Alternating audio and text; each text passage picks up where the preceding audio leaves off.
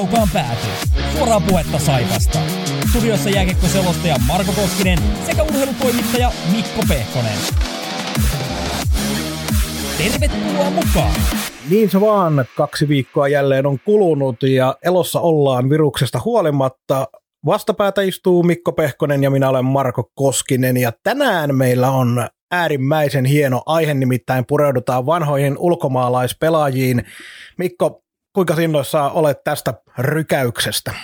Tämä on fantastisen kiinnostava aihe kahdestakin syystä, että Toinen on se, että tämä oli yksi niitä alkuperäisiä aiheita, mitä tammikuussa pyöriteltiin, että mitä tehdään kauden ulkopuolella, että pääsee toteuttaa sitä, mutta samaan aikaan tämä on itsellekin tuollainen nostalginen aikamatka, kun on selvitellyt vähän, mitä, mitä on tapahtunut kuitenkin. Nyt jos lähdetään sieltä, otetaan nyt vaikka 90-luku, mitä seurasi sitten ensimmäinen vuosikymmen, mitä seurasi tosi paljon, niin niistä on kulunut valtavasti aikaa ja moni asia on unohtunut, että on ollut sellainen, sanotaan ennakkotöiden osalta niin ylivoimaisesti kiinnostavin aihe tähän asti. Niin ja osittain aika hankalakin, koska ihan vanhimmista pelaajista niin joistakin on vähän vaikeakin löytää tietoa, mutta kuitenkin sieltä löytyy pelaajia, jotka on ollut sellaisia, äh, jotka on antanut niin ison panoksen siihen sen aikaiseen saipaan, jota ei vaan pysty sivuttaa.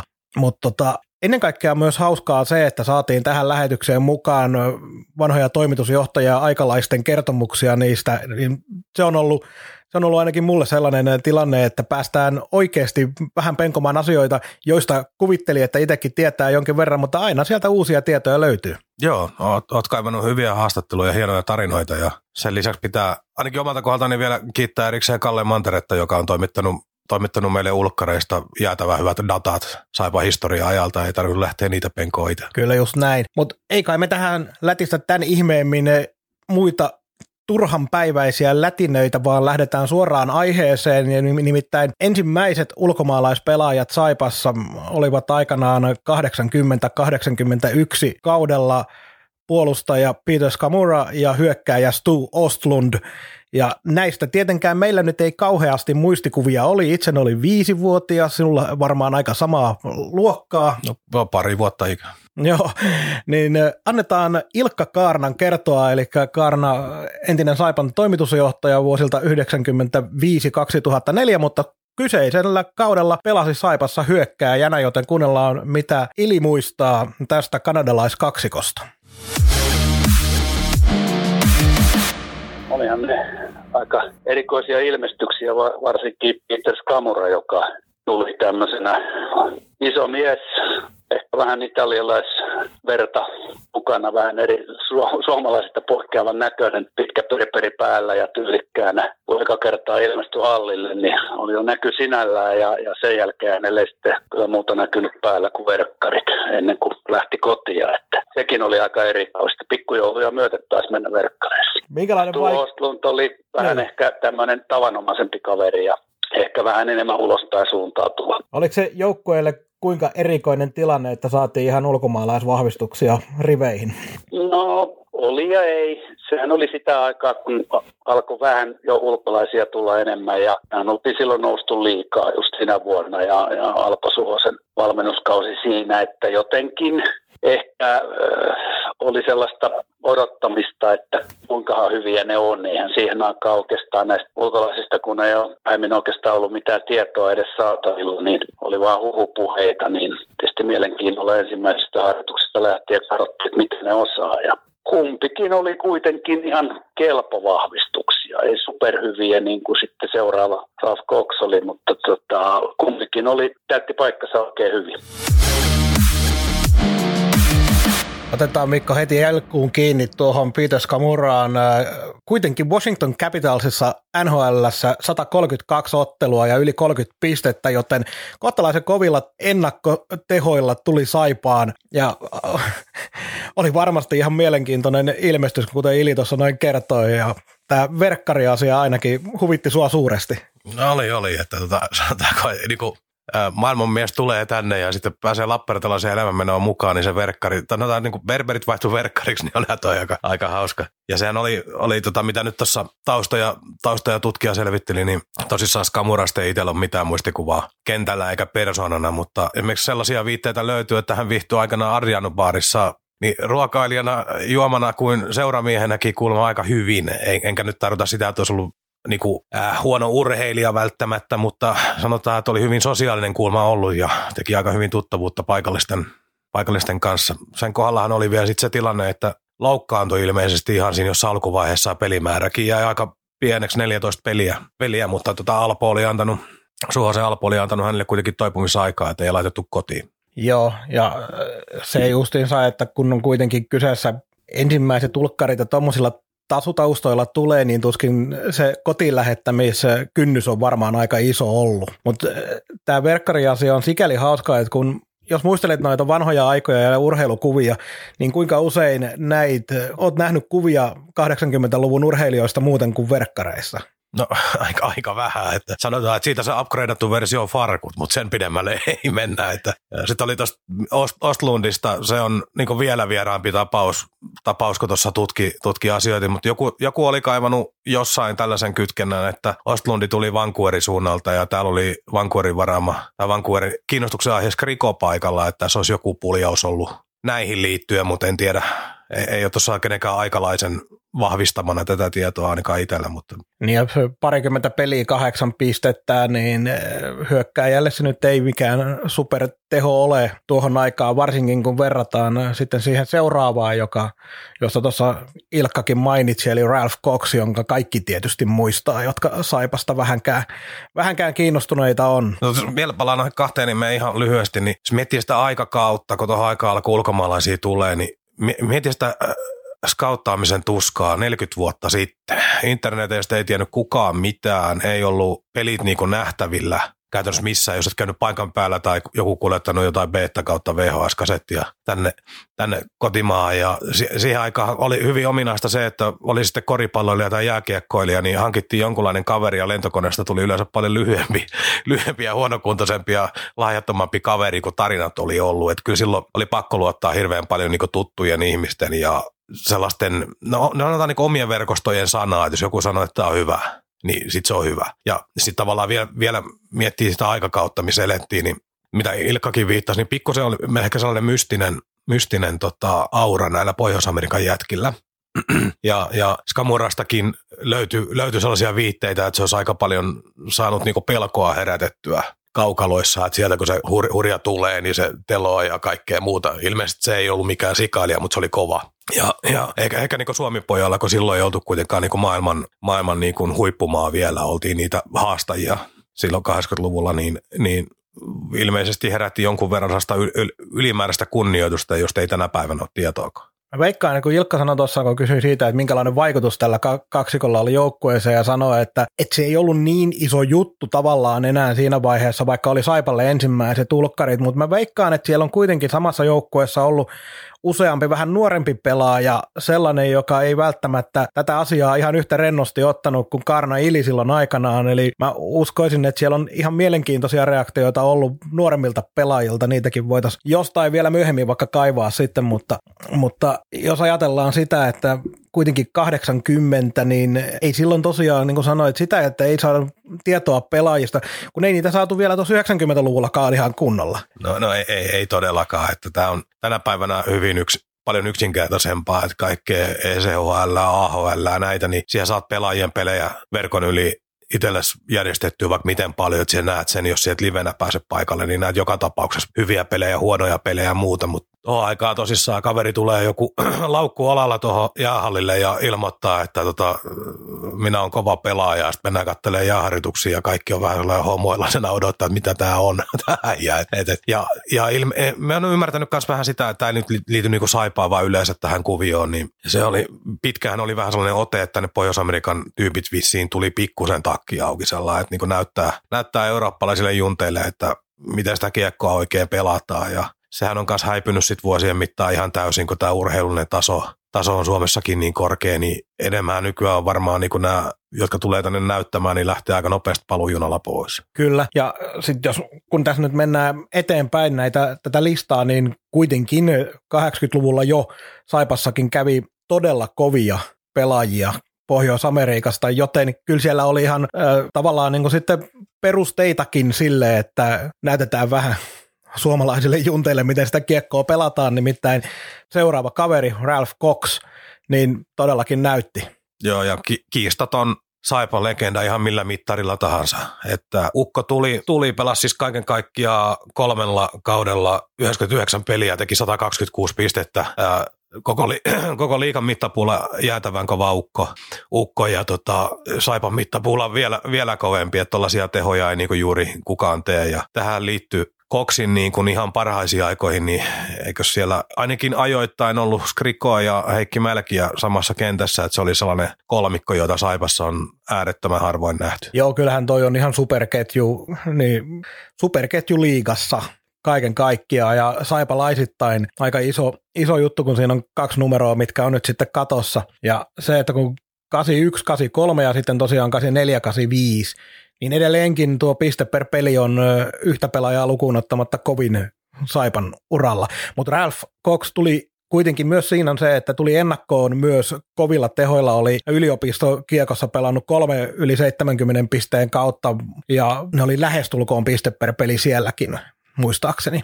Vai oliko enemmän? Reilusti enemmän taisi olla. No niin, nyt nämä meni heti, heti vähän muistelot pieleen, mutta joka tapauksessa tuli todella kovilla tehoilla, että saatiin saipaa aikana. Joo, ja hänellä oli varmasti niin kuin kaikki avut pelata NHL. Yhtään peliä ei tullut. Hän on itse myöhemmin kertonut haastatteluissa, että se 1980 Lake Placidin olympialaiset oli se syy, miksi NHL pelejä ei tullut. Eli hän tota, oli amatööristatuksella ja hän tähtäisi niihin olympialaisiin. Ja tota, jos hän olisi tehnyt NHL-sopimuksen, niin se olisi mennyt, mennyt ja oli saanut silloin jo ennen olympialaisia tarjouksia NHL-seuroilta. Hän on siitä itse kertonut, kertonut myöhemmin. Loppujen lopuksi sitten tämä koko tragedia päättyi siihen, että hän oli viimeinen vai toisiksi viimeinen kaveri, joka tivutettiin siis Lake Placidin Miracle on Ice joukkueesta ulos, eli jäi olympialaisetkin vielä väliin. Toki siinä oli muistaakseni takana joku loukkaantuminen, jonka takia Herb Brooksi epäili sen suoritus, suoritustasoa, että se ei olisi ehkä pystynyt auttaa joukkuetta niin paljon kuin olisi pikkusen aiemmin terveenä, terveenä pystynyt, mutta toi on sellainen asia, mikä Koksin kohdalla muistetaan aina, ja toihan, toihan on sellainen pätkä, joka on dramatisoitu siitä Miracle on elokuvassakin tämä Ralph Cox. Kyllä. Ja sitten se, kun Saipaan kun tuli, niin siinä oli edellisellä kaudella vaan 12 ottelua, joten ehkä Saipakin pääsi iskemään vähän sellaiseen rakoon, että ei oikein pelipaikkaa meinannut mistään löytyä, niin sitten oli helppo, helppo lähteä Eurooppaan vähän hakemaan uutta nousua uralle. Ja hän, hänessä oli kans, tota, hänessä oli monta puolta. Yksi asia, mistä hänet muistetaan on viikset.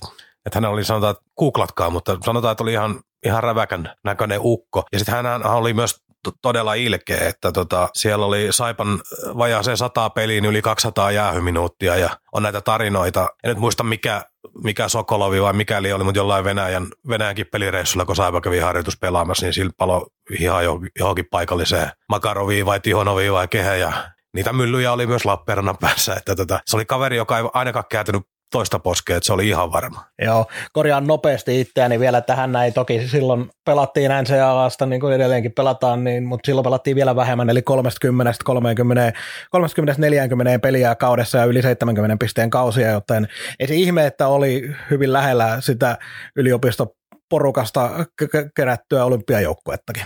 Joo, ja sitten van, vanhasta lehtihaastattelusta ihan pakko kaivaa tällainen keissi, kun näitä pohjoisamerikkalaiset tuohon aikaan, kun Eurooppaan rantautui, niin näitä suomalaisia tapoja, niin tällainen sitaatti löytyy, oliko Iltalehdestä, että muutaman oluen jälkeen kaksi tai kolme pelaajaa kisasi, kuka juoksee suoraan saunasta kauimmas järven jäälle. Ensimmäinen juoksi olutpullon kanssa mahdollisimman pitkälle ne jäätymistä, sitten toinen ja kolmas tekivät saman. Sitä jatkuu niin kauan, kunnes joku voitti. Tämä oli, Cox muisteli, muisteli tota, suomalaisia ja saipalaisia saunailtoja joukkueen kanssa. niin tota, on, on, sanotaan, että jos olisi joku, jollekin, jollekin kaverille olisi sattunut melkoinen sokki, mutta Coxi muisteli näitä ihan naureskelle, että nämä oli ihan hauskoja. Se oli kuitenkin siihen aikaan, vaikka pelattiin täysin tosissaan ja jatket oli kovia urheilijoita, mutta kyllähän se rennompi asenne ylipäätään koko jääkiekkoon silloin näkyy ja kuuluu kaikissa kommenteissa, mitä siitä ajasta löytää. Joo, ja kyllä se suhtautuminen, siis just sanoit, että olihan ne hyviä urheilijoita, mutta tavallaan peilaa tähän päivään, päivään niin kaikki suhtautuminen alkoholiin, tupakkaan, yleiseen niin urheilullisuuteen, kesäharjoitteluun – ka- kaikkihan nämä oli hyvin erilaista. Et, et, et, tota, kesän jälkeen saattoi olla vähän ylipainoa, ne pumpattiin kehosta pois siinä syksyllä ja alettiin pelaamaan. Ja pelin jälkeen niin ihan ok käydä muutamat bisneset huitaseen, mutta tänä päivänä ei tule kuulokaan. Ei ainakaan pitäisi tulla. No, no ei se nyt käytännössä enää tänä päivänä, että kyllä no niistä jää tule, kiinni. Mutta sitten, onko sulla itsellä koksista muuten minkälaisia muistikuvia? No ei, ei niin minkäänlaisia, tarkista pätkiä. Et se, se oli, silloin kun koksi tänne tuli, tuli, niin oli muutama vuoden ikäinen. Eli, eli hyvin nuori. Koksi teki sitten toisen keikankin Saipaan vähän myöhemmin. Oliko 8... 83, äh, 84, 85. Joo, ja se taisi olla hänen uraan viimeinen kausi. Joo, sen jälkeen pelasi tilastojen mukaan kaksi peliä Sveitsissä ja se oli niin kuin kuitenkin, että käytännössä viimeinen kausi oli. Suuri legenda ja just kaikki nämä Lake Placid kytkökset vielä, niin tämä on myös niin kuin kansallisesti ja osin kansainvälisestikin kiinnostava keissi. Tämä on Kaukaan pääty, podcast, joka ei kumartele, vaan jolle kumarretaan. Sitten mennään eteenpäin. Seuraava nimi listalla Doug Gostinski 8890, 82 peliä Saipassa, 83 pistettä. Jatkoi sitä pohjoisamerikkalaisten, Kokshan oli jenkki, mutta jatkoi sitä pohjoisamerikkalaisten pelaajien äh, sellaista sellaista lähestulkoon supertähtiosuutta Saipassa. Joo. Ja Kostinskikin tuli, tuli myös kovilla tehoilla AHL, melkein piste per peli oli pelannut, joten odotuksiakin varmaan oli, jos ei siihen aikaan paljon muuta saanut tietää kuin ne pisteet. Joo, oli. Ja tästä pelaasta sen jotain muistankin. Tämä oli ensimmäinen, ensimmäinen tota, ulkkari, jota minä dikkailin kisapuistossa. Muistan, koska hän oli kuitenkin joukkueen johtotähti. Olikohan niin, että pelasi Viljakaisen Jokeen kanssa ainakin? Oli tällainen muistikuva, oli yli piste per peli liikaa, oli hyvä aloittaja, oli sellainen liiderin olonen tyyppi, mutta se, tietysti se taakka siihen aikaan Saipassa, Saipassa näillä tota, ulkkareilla oli aika kova, kun nuo joukkueet oli siis joukkuethan ei pelannut mestaruuksista eikä mitalleista, että pelattiin selviytymisestä suurin osa noista kausista tuohon aikaan. Niin tavallaan nuo hyvätkin suoritukset aika hyvin, niin, tai niin kuin aika hyvin vaan niin kuin vähän väistämättäkin hautautuu sinne ynnä muiden joukkoon, että toi kaveri siirrettynä johonkin isompaan seuraan niillä kyvyillä, niin jos voinut olla, että olisi jättänyt aika iso jäljen suomalaiseenkin. Joo, samassa, samalla kaudella pelasi myös Steve Gatsos, joka oli seuraava piste pörssissä. Kostiski Gatsos kaksikko niin molemmat oli just sellaisia pelaajia, jotka pysty kuitenkin nostaa, oli selkeä ykkös, ykköspelaajat Saipassa siihen aikaan. Ja itsellä ei niin hyviä, vaikka nämä on niminä kaikkein eniten itselle tuttuja, mutta ei ole sillä tavalla peli, pelaamisesta kauheasti vielä. Sulla on ollut aikaisemmin siinä jääkiekon ytimessä no, silmät kiinni. Joo. Mutta, mutta katsos oli mielenkiintoinen. Tuossa kun googlettelua harrasteli ja vähän tutulta kyseli, että mitä, mitä muistetaan herrasta, niin minulla oli suuri yllätys tämä katsosin maalimäärä. Se tempas 27 kaappia silloin 8889 kaudella ja se oli Saipan yhden kauden maaliennätys. Oliko Mahuldaan asti muistaakseni? Niin ja muistetaan, että 41 peliä. Niin, eli kaveri kes, kisko niinku yli puolitoista maalia per peli. Anteeksi, tota, en tarkoittanut siis noin vaan tota, reilusti yli puoli maalia per peli. Niin tota, se on huri, hurja saavutus ja hänelläkin oli tänne tullessaan melkein sata NHL-peliä. Et, et kyllä oli merittäjäkin, merittäjäkin löyty. Ja sitten hänen historiastaan tuossa, kun se on vähän jäänyt hämäräksi, hämäräksi tota jonnekin tuonne Kostinski ja muiden varjoon, niin hän tuli Saipaan mielestä muistaakseni Hollannista ja lähti täältä Jugoslaviaan. Että oli hyvin sanotaanko erikoinen se urapolku, jota hän tota kävi, kävi tota, niin siinä vaiheessa, kun Euroopan rundia otti. Joo, kävi Hollannissa iskee kolme pistettä per peli ensiksi ja sitten seuraavalle kaudelle Saipaan. Tuli tosiaan Baltimoresta, AHLstä ja NHL-pelejä, mitä sanoit? Vajaa sata oli. Joo, 89 NHL-peliä, 35 pistettä, joten ei NHLssäkään mitenkään kauhean huonosti pelannut, mutta ei ihan äkkiä nykyaikana voisi olettaa, että Saipaan tulee NHLstä. NHLssä tuollaisia pelimääriä pelannut. No ei, ei. Siihen samaan kauteenhan liittyi sitten pari muutakin mielenkiintoista nimeä, joita nyt sen enempää tarvitse spekuloida, kun ei ole muistikuvia, mutta tota, Steve Harrison, 21 peliä, tuli äh, Saipaan tutosta ja hänet, häntä hän nyt muisteta niinkään kaukalo-ansioistaan, vaan siitä, että hän kärähti dopingista, joka oli siihen aikaan siihen aikaan niin kuin suomalaisessa jääkiekossa erittäin harvinainen juttu ja ymmärtänyt aikalaisten jutusta, että se aiheutti aikamoisen kohun täällä. täällä mutta tietenkään itsestä, itsestä sen paremmin muista ja oli pari eri lähdettä löytyi. Joku sanoi, että oli jenkkiläinen flunssalääke. Siellähän on perinteisesti toi dopingkulttuuri ja tämä lääkekulttuuri vähän erilainen. Joku sanoi, että olisi ollut huumeestakin kyse, mutta ilmeisesti tämä flunssalääke on nyt se, mikä pitää kuitenkin paikkansa. Ja sitten on kuriositeettina siihen samaa kautta ja mahtuu, mahtuu melkein supertähti, eli tota, Alain Lemieux viisi peliä.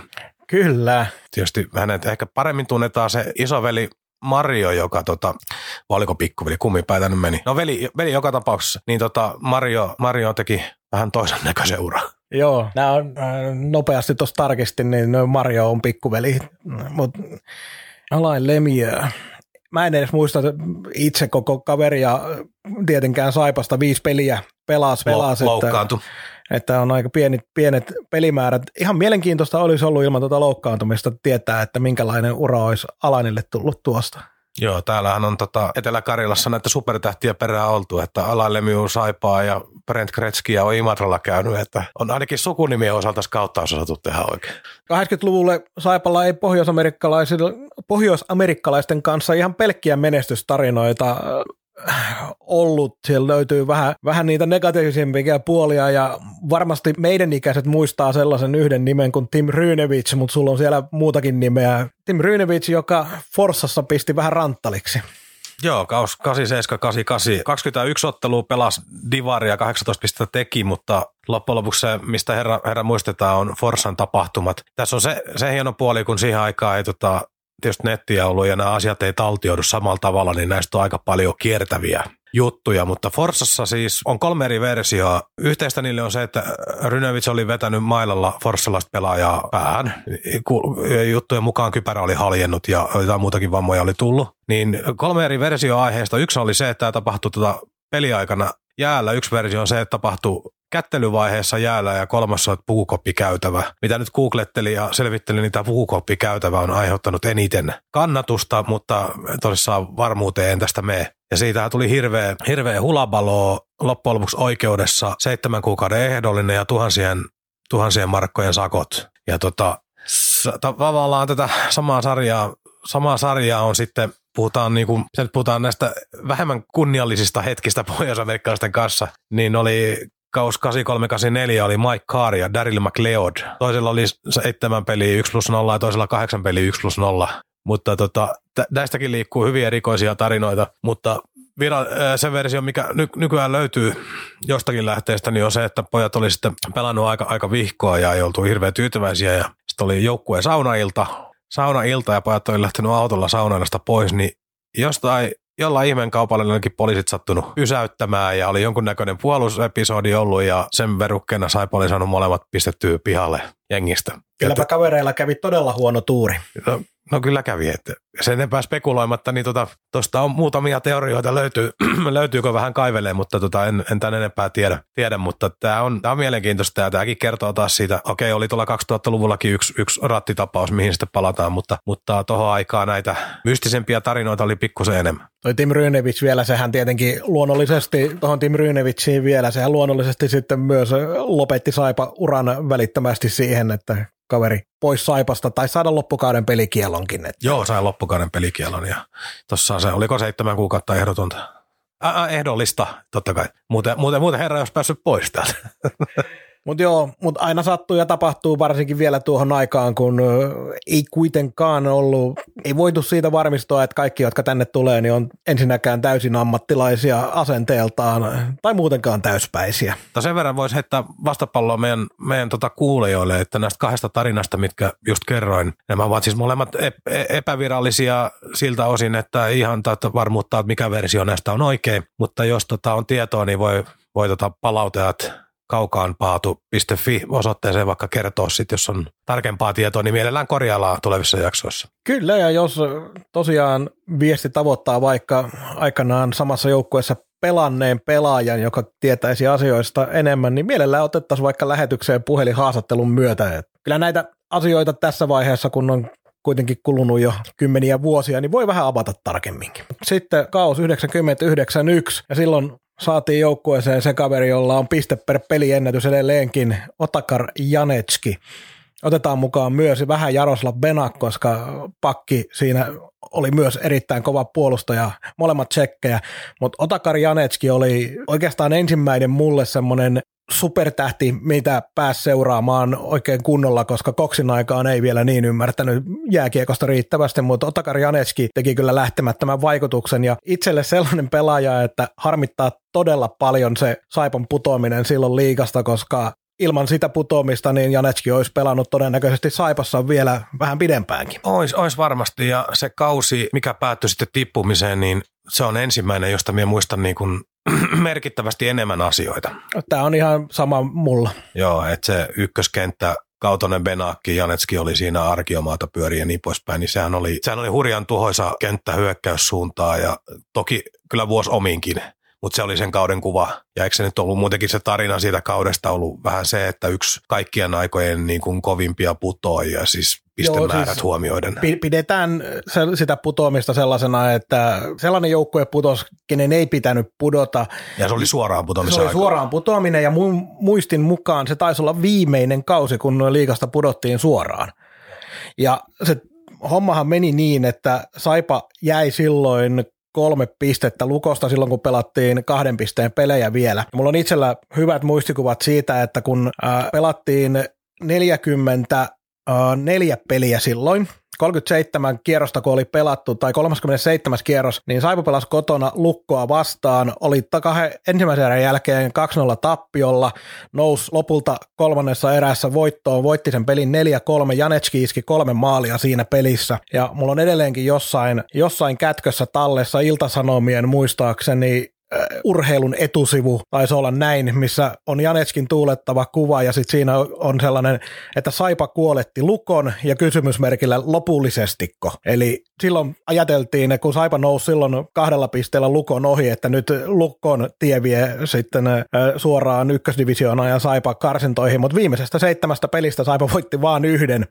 Lukko otti kolme voittoa ja yhden tasurin ja se oli sitten siinä se homma. Joo, se oli se oli muutenkin sitä aikaa, kun jos nyt tuossa Ostlundin ja Skamuran kohdalla käytiin läpi sitä, että 80-luvun alussa ilmestyi pohjoisamerikkalaisia tänne, niin toi 90-luvun alkupuoli ää, alkoi Itäblokki vapautua ja alkoi porukkaa tulee, niin siis siellähän oli meillä oli Benakki, Janetski, liikaa ilmestyi lyhyessä ajassa, siellä oli Kudasia, Doletsalia, Rusnakkia, Slaninaa, niitä oli vino pino näitä näitä, oliko Jokeres oli joku Bosek ja niin, no, niin tuli kuitenkin Tsekin, niin Bosek, joo. joo Tsekin maajoukkuetaso ukko ja tuli, tuli Suomeen oikein liukuhiinalta ja tuossa löysi yhden vanhan haastattelun Janetskilta, niin hän kertoi, kertoi siinä, siis peliuran jälkeen tehty haastattelu, niin kertoi siinä, että Saipaa tultiin ihan vaan sen takia, että tultiin tekemään rahaa. Eli kun kerran Tsekeistä pääsit pihalle, siellä on varmaan niin siinä valtio silloisessa muodossa ja tietyn, tietyn kommunismin varjosta, kun pääsee pois, niin tuli ensimmäinen mahdollisuus saada vähän fyffeä itselle, niin sitten lähettiin, että ei hän tiennyt Lappeenrannasta mitään, eikä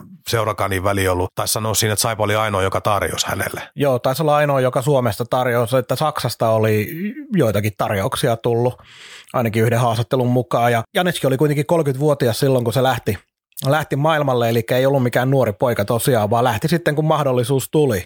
Ja, se, ja Janeskihan ei ollut äh, tilastoiltaan, niin taustoiltaan edes niin kova kuin oli Benak, jos mennyt ihan väärin muista. Benakilla oli olympiakisoja ja MM-kisoja, vaikka minkä näköinen liuta niin kuin, äh, huikeita saavutuksia. Jan, Janeski taisi olla niin kuin yhden portaan alempana niin kuin taustoilta. Kyllä, ja se kun sanoit, tu, sanoit tuosta, että näitä tsekkipelaajia alkoi tulla, niin Janetskin agentina oli Jiri Hamal, ja Hamal muistetaan vielä aika myöhemminkin, jollei tässä nyt ole jotain ihmeellistä käynyt, niin eikö Hamal ole sama kaveri, joka on myös kärppiin tuonut näitä kovia tsekkejä? Joo, varmaan sama kaveri ja liittyy Saipaasta vähän, vähän seura- seuraavan jakson asioihin. Kyllä. Myöskin. Kyllä. Mutta silloin kun Janetski Saipassa pelasi, teki siis 60 pistettä 44 peliin. Ja sitten Saipa putosi Divariin, niin Harkimo hommas Janetskin sitten jokereihin. Ja haastatteluista kuulunut näin, että Janetski ei olisi välttämättä halunnut lähteä, kun siellä oli Boris Majorov, venäläisvalmentaja, neuvostoliittolaisvalmentaja, ja ei oikein sen neuvostoharjoittelu meinannut Janetskia kiinnostaa, mutta vaimo oli sitten kääntänyt pään, ja Janetski kannalta hyvä niin, kuitenkin neljä Suomen mestaruutta. Joo, siis se nyt oli tietysti Saipan taloustilanteessa ensinnäkin niin kuin pakollinen paha ja siinä ei ollut vaihtoehtoa. Ja Benakin kohdalla sitä yritettiin venyttää, kun Benakki vielä jatko Divarissa osan kautta. Ja Saipal oli silloin finanssit aivan sekaisin ja kaikki rahat loppu. Ja Benakki lähti sitten seuraavan kauden aikana pois, kun tuli se tilanne, että piti alkaa puhistaa pöytää ja annettiin kaikille pelaajille, jotka haluaa, niin oikeus siirtyä, siirtyä pois. Silloin oli Benakin kaveriksi tuli toi Roman Bosek silloin ensimmäisen divarikautella ja hänellä oli sama juttu, että tota, annettiin vapaus siirtyä sitten pois. Bosekki tuli sitä paitsi Ilveksestä sillä liiga Ilveksestä, Niin, mikä joo. teki vielä kovaa jälkeä siellä. Et me Saipa lähti niin kuin paskassa taloustilanteessa hy- hyvin rohkeasti nopeata nousua hakea ja se kosahti hyvin nopeasti sitten kintuille. Ja, ja tuosta Janeskista, niin kun puhuttiin äsken urheilullisuudesta näiden baarireissuista muista, niin Janeskihan oli siitäkin tota, edustaa sitä vanhaa koulukuntaa, että hän, hän käytti kyllä tota, niin, tupakkapaikan palveluita erätauolla erätauolla hyväkseen ennen että hän oli tupakkamiehiä. On niitä myöhemminkin vielä ollut, ollut tuossa, ainakin Kusentsovin Juri taisi olla, mutta eihän, en, minä en edes muista, milloin me on viimeksi nähnyt jonkun, jonkun kiekkoilijan kesäloman vapaa-ajalla nähnyt viihteellä olevan, mutta tota, miettii niinku urheilusuoritusten aikana ennen tai niiden aikana jotain tuollaista harrastavaa, niin en edes muista, milloin on viimeksi nähnyt. Joo, ehkä nykyään tietysti on se, että aina välillä nähdään, kun huuli vähän pullottaa, joten se rööki on, ei ole ehkä kokonaan kadonnut, mutta on vähän muuttanut muotoaan. No joo, sanotaan, että annettu keuhkoille lisää ilmaa, mutta Joo, mutta sitten tosiaan Saipa putos Divariin ja Divari aikana ei kauheasti niitä tulkkareita nähnyt, näkynyt, mutta kyllähän siellä kävi ainakin yksi virolainen. Onko sulla Eduard Valjullinista mitään? Mu- muistan miehen, mutta en, en niin tarkkaan tuossa sanoa tarkalleen, minkälainen pelaaja se oli, mutta se kausi oli siis 92-93, 16 peliä, 16 pinnaa Divarissa. Täältä jatko matkaa sitten Kotkaa Titaneihin alemmalle sarjatasolle ja siellä tehtiin vielä vähän kovempaa jälkeen. Meidän historia ainoa virolainen, eikö ole yhä? On. On, on. Joo, niin tota, ei, ei siitä sen enempää. Mien, tämäkin pitäisi selvittää jostain tarkemmin, että mistä tämä edes kautattiin ja mitäkään väylää tämä hänet tuli, mutta, mutta toisaalta edustaa varmaan sitä jatkumoa, koska se oli just sitä aikaa, kun oli vedetty talous jo alas, alas niin voit unohtaa niin tsekit ja pohjoisamerikkalaiset ja nämä kaverit kokonaan. Niin toi, oli, toi oli se, jos haluttiin ulkomailta apua, niin tollaisia osoitteisiin piti soitella. Eikä se Saipan tie ollut mitenkään huono, eikä se kestänyt loppujen lopuksi kovinkaan kauan, kun se Divari aika kesti vain viisi vuotta, kun ajatellaan sitä, minkälaisesta taloustilanteesta lähdettiin. No joo, se pöytä vaan piti kerralla puhistaa, että nämä täysammattilaiset, just Penakin tapasit, Bosekit ja tällaiset, niin niistä vaan nyt piti päässä irti ja se optimismi, tietysti ure, urheilu sisältää paljon tällaista romantiikkaa optimismia, että nyt jos meille käy huonosti, niin nyt löydään vähän likoa vielä pikkusen siellä riskihallintakyvyn ihan ylärajoilla ja sitten kun homma ei oikein lähekkää tuubiin, niin sitten joskus pitää vetää kunnolla alas, mutta Saipalla oli siihen aikaan riittävän hyvä esimerkiksi juniorityö ja että sieltä niin pystyttiin nostaa silloin tyhjennysten jälkeen, niin nämä oli jotain niitä aikoja, kun alkoi ilmestyä edustuksen rinkiä kaikkea. No nyt tarkalleen muista vuosia, mutta tyyliin nämä avasi portteja niin kuin vaikka Matti Viitakoskille, Riku Kallioniemille ja tällaisille tyypeille, josta sitten kuoriutui hiljalleen taas niin runkopelaajia. Sitten Saipa palas liigaan ja kaudelle 96-97 nähtiinkin taas muutamia ulkomaalaispelaajia ja tällä kertaa oltiin käännetty katseet osittain tuonne Ruotsin puolelle. Patrick Aronsson, jämäkkä peruspakki, Mikael Johansson, ehkä vähän kevyt, mutta varsin taitava hyökkääjä, mutta kanadalaispelaajien vyöry Saipaan ei ollut loppunut, vaan Jeff Bess, jotka monet muistaa mailan lavan pyörittelystä aloituksissa. En tiedä, muistaako moni mitään muuta kaverista, niin nämä kaverit tuli Saipaan. Mukana paketissa tuli myös yksi, yksi toinenkin, yksi kolmaskin ruotsalainen, mutta annetaan Karna Ilkan kertoa taas tästä, että minkälainen tapaus tämä oli. Otetaan taas sellainen kausi, kun Saipa oli juuri noussut liigaan ja pitkään aikaan muutamaan vuoteen taas tuli ulkomaalaisia joukkueeseen. Silloin ruotsalaiset Mikael Johansson, Patrick Aronsson ja Jeff Bess Kanadasta, niin varsinkin Jeff Bess herätti mielenkiintoa ja innostusta katsojissa, kun oli melkoinen persona kentällä, mutta minkälainen kaveri oli kaukalla ulkopuolella? No ei mitään erityistä mielikuvaa, niin ei hyvässä eikä pahassa. Hänestä hoiti hommansa.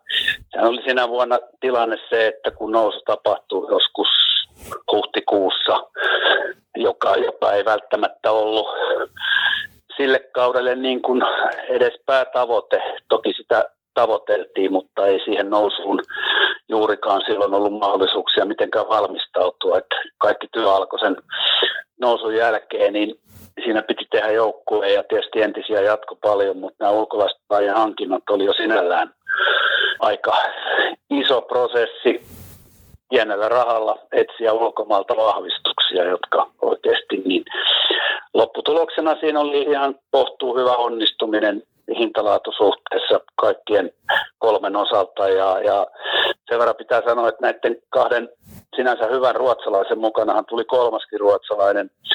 Me ei olisi muuten saatu Mikke Johansson ja Lappeenrantaa, jolla ei otettu hänen kaveriaan sinne mukaan.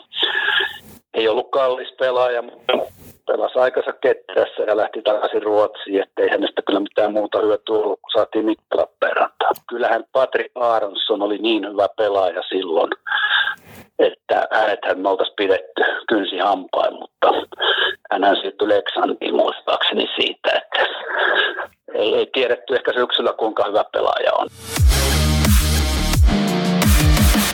Ja sieltä se tuli se nimi Per Rosenqvist, puolustaja Ruotsin kakkosdivisioonasta.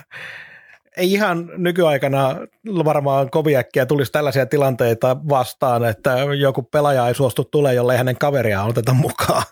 No, no ei, ei varmasti. Ja, ja kyllä tämä Per Rosenqvist on sellainen, sellainen tota, aikalaisten knoppitieto näiden legendaaristen paaripäkkinoiden aihe, että tota, siis mie muistan nyt yhden harjoituspelin nähneeni ja silloin näki kaikesta. Se oli, ainakin mielikuva jää, että se oli aika iso äijä.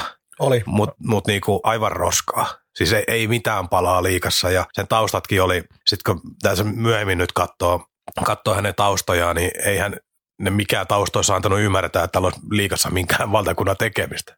Niin 21-vuotiaana liigaan yrittämään Ruotsin kakkosdivisioonasta, niin ei se nyt ihan lähtökohtaisesti kovin hyviä, hyviä, hyviä eväitä anna ketterässä 15 peliä, 11 pistettä ja sen jälkeen takas Ruotsin ykkösdivariin, missä pärjäsi ihan kohtalaisesti sille tasolle. Mutta Mut, tota, itse asiassa sanon tähän kuitenkin, en, ennen kuin mennään syvemmin näihin pelaajiin, niin tä, tässä oli vähän sama ilmiö kuin 90-luvun kohdalla, alun kohdalla puhuttiin tsekeistä, niin tämähän oli sitä aikaa, kun Bosman päätös iski. Niin Suomehan tuli melkoinen invaasio ruotsalaisiin. Niitä oli Lukossa, Hifkissä, joka puolella yhtäkkiä.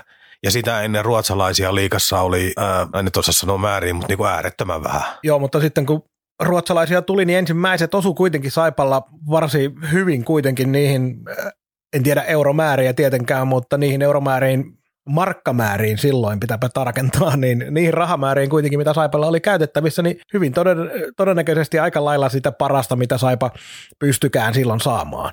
Johanssonin Mikkailin muistan varsinkin siitä, että se oli taitava kaveri, mutta pikkasen ehkä semmoinen pienkokoinen kevyt pelaaja. Ja Aronson taas oli jämäkkä, jämäkkä pakki kaiken kaikkiaan mutta joukkueen ympärillä ei tietenkään tällä kaudella ollut kovin kummonen, kun niin kuin tuossa tuli ilmi se, että aikaistui liikanousu ja vähän kaikkea piti kiirehtiä ja aika paljon niistä edellisen, edellisen kauden divaripelaajista sai kuitenkin mahdollisuuden. Joo, joo ja toi oli, oli, oli haastava setti, niin kuin Ilkka sanoi. Se oli vuotta myöhemmäksi kaavailtu se liikanousu, joka tapahtui vielä täysin kotimaisilla kavereilla. Ja sieltähän jäi sitten tota, kaikkea kohvakkaa ja karapuuta ja rinkistä ja hemminkiä ja näitä sitä nousun tehnyttä ydinrunkoa siihen. Ja nämä tuli vaan siihen päälle, päälle. Ja koska kuitenkin niin se ainoa tavoite oli säilyttää sarjapaikka ja jättää niin haahuilu mistään muusta pois, niin nämä kaverit osu siihen runkoon, antoi selkeästi erityisosaamista ja suorittivat sen tehtävänsä, sanotaanko näin. Että Ar- Aronson, Aronson kaverina, niin minä muistan sen niinku kiekolliseen suuntaan painottuneena, mutta sellaisena vähän peruspakkina kuitenkin, mutta siinä pakistossa niin ihan selkeä, selkeä johtotähtikaveri. Oli, oli ehdottomasti. Ja Aronsonin vaikutus Saipaan ei todellakaan jäänyt kentälle, nimittäin mies edelleenkin toimii. Agenttina on ollut pitkään agenttitoimista hänellä ja Saipassa on vuosien varrella nähty lukuisiakin pelaajia Aronsonin kautta. Joo, ja itse asiassa erityisesti tämä toinen ruotsalainen, Juhanssonin Mikke on sitten se, joka on, jos jätti jälkensä Saipaan kentällä ja hyvänä näppäränä peliä tekevänä sentterinä ja itse asiassa pelasi aika hyvin molempiin suuntiinkin parhaimmillaan ja muuta, mutta Juhanssonin Mikkehän on ollut Saipan, Saipan niin pikavalikossa puhelinnumero osalta todella pitkään, pitkään ja hän on diilannut 2000-luvulla Saipalle paljon pelaajia. Siis ihan pohjoisamerikkalaisia mukaan lukien, että tota, on ollut äärettömän arvokas kontakti ja luulisin, että on tällä hetkelläkin yksi niitä tärkeimmistä Tuomenoksan työkaluista. Saipan nykyiseltä toimitusjohtajalta Jussi Markkaselta kysäisin, kun pelasi silloin samassa joukkueessa näiden kaverien kanssa, niin sano Aronsonista varsinkin, että hän oli äärimmäisen hyvässä fyysisessä kunnossa ja että oli timanttinen urheilija, mutta sitten vähän hiljaisempi kaveri pukukopissa, että Juhansson näistä sitten oli vähän se sosiaalisempi kaveri, kaveri, mutta molempia kehui kyllä erittäin paljon ja sanoi, sanoi sitä, että oli oli tosiaan siihen tilanteeseen hyviä vahvistuksia joukkueelle. Kyllä se joukkueen sisällä huomattiin tietenkin myös se, että kaverit oli sellaisia, jotka toi siihen Saipon porukkaan, porukkaan niin kuin uutta, uutta voimaa sen divariajan jälkeen ja sen ajan jälkeen, kun oltiin jo kotimaisin voimin pelattu. Jeff Bess, 40 peliä, 22 pistettä, 146 jäähyminuuttia.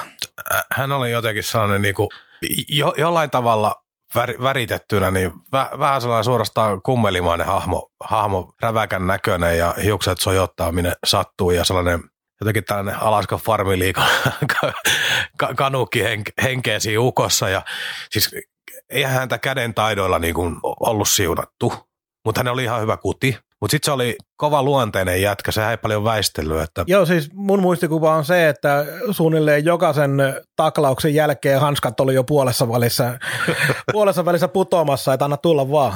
Joo, YouTubesta löytyy pätkä, jos joku haluaa googlalla, niin Kiekko Espoo Sergei Prahin ja vastaan kisapuistossa besotti yhden matsin. Prahin oli kuitenkin häntä reilusti pidempi ja ulottuvampi, mutta kyllähän se Bessi aika hyvin, hyvin sen klaaras ja nimenomaan kun ei taka-askeli anneta ja samalta kaudelta löytyy sitten toinen OR, OR-tuomio, niin Jonni, Jonni Vauhkosen kanssa, Luko Jonni Vauhkonen, mutta siitä en muista kyllä mitään.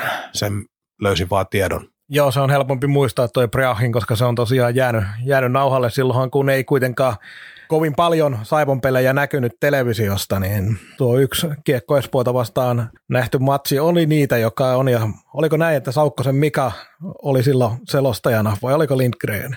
Lindegren.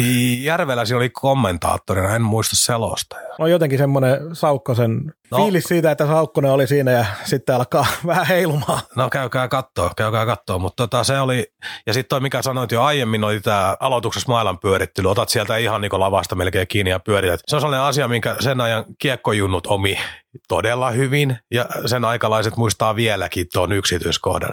Sillä on mitään tekemistä tuon urheilun kanssa, mutta nämä on tällaisia hyviä niin kuin yksittäisiä tarinoita, jotka luo sellaista myyttisyyttä pelaajan ympärille. Ja se nimenomaan tähän Bessiin sopii niin hyvin, kun sanoit just tästä Farmiliiga imagosta, niin se, oli, se vaan oli sellaista, että kaverilla oli paljon sellaisia, kun ei taidot ollut ihan nappijuttua, niin sitten oli sellaisia asioita, minkä takia kaveri oli viihdyttävä.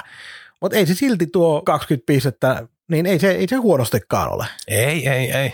Ja nimenomaan kun tuossa Ili, Ili, hyvin sanoi, että kun Alekoreesta piti, lainausmerkeissä Alekoreesta piti jätkiä hankkia, kun ei ollut, ei ollut budjettia, niin tuolla saa nyt tollasen ja parikymmentä pinnaa ja tiettyä joukkueen sytyttämistä ja varmaan toi fyysinen puoli, mikä korostui silloin vielä enemmän kuin nykyään, niin on joku, joka laittaa vähän hanttia ja jota taka-askelia, niin se on tietysti muille selkärankaa ja tuo rohkeutta pelata. Ja se, mitä, tota, niin, mitä niin, tota, vielä kiinnitti huomioon, en muistanut tätä asiaa, mutta törmäsin tuolla Bessin tota, jossain haastattelussa Jenkkilän puolelta, niin hän oli siis U20 maailmanmestari 93 Kanadan paidasta samassa joukkueessa muun muassa Chris Pronger, Paul Karja ja tällaisia, eli tota, hänen, hänen ura lähti eri suuntaan. hän päätyi, päätyi saipaa tota sarjanousia, mutta nämä tiet on, tiet on monimutkaiset. Niin, siihen voi olla joku syykin, että nimenomaan Jeff Bess näistä tuli saipaan, eikä Paul Karja esimerkiksi. Mutta on tehnyt Elite Prospect Auto sen verran, että on tehnyt pitkää kyllä valmentajauraa sitten Joo. myöhemmin, että on, on pysynyt kiekon parissa. On ihan edelleenkin, edelleenkin taitaa olla vielä valmennushommissa mukana, mutta sitten kun mennään eteenpäin 97, 98, niin silloinhan se pankki sitten räjähti taas näiden kanadalaisten suhteen. Dale McTavish, joku joskus kuulut herran nimen.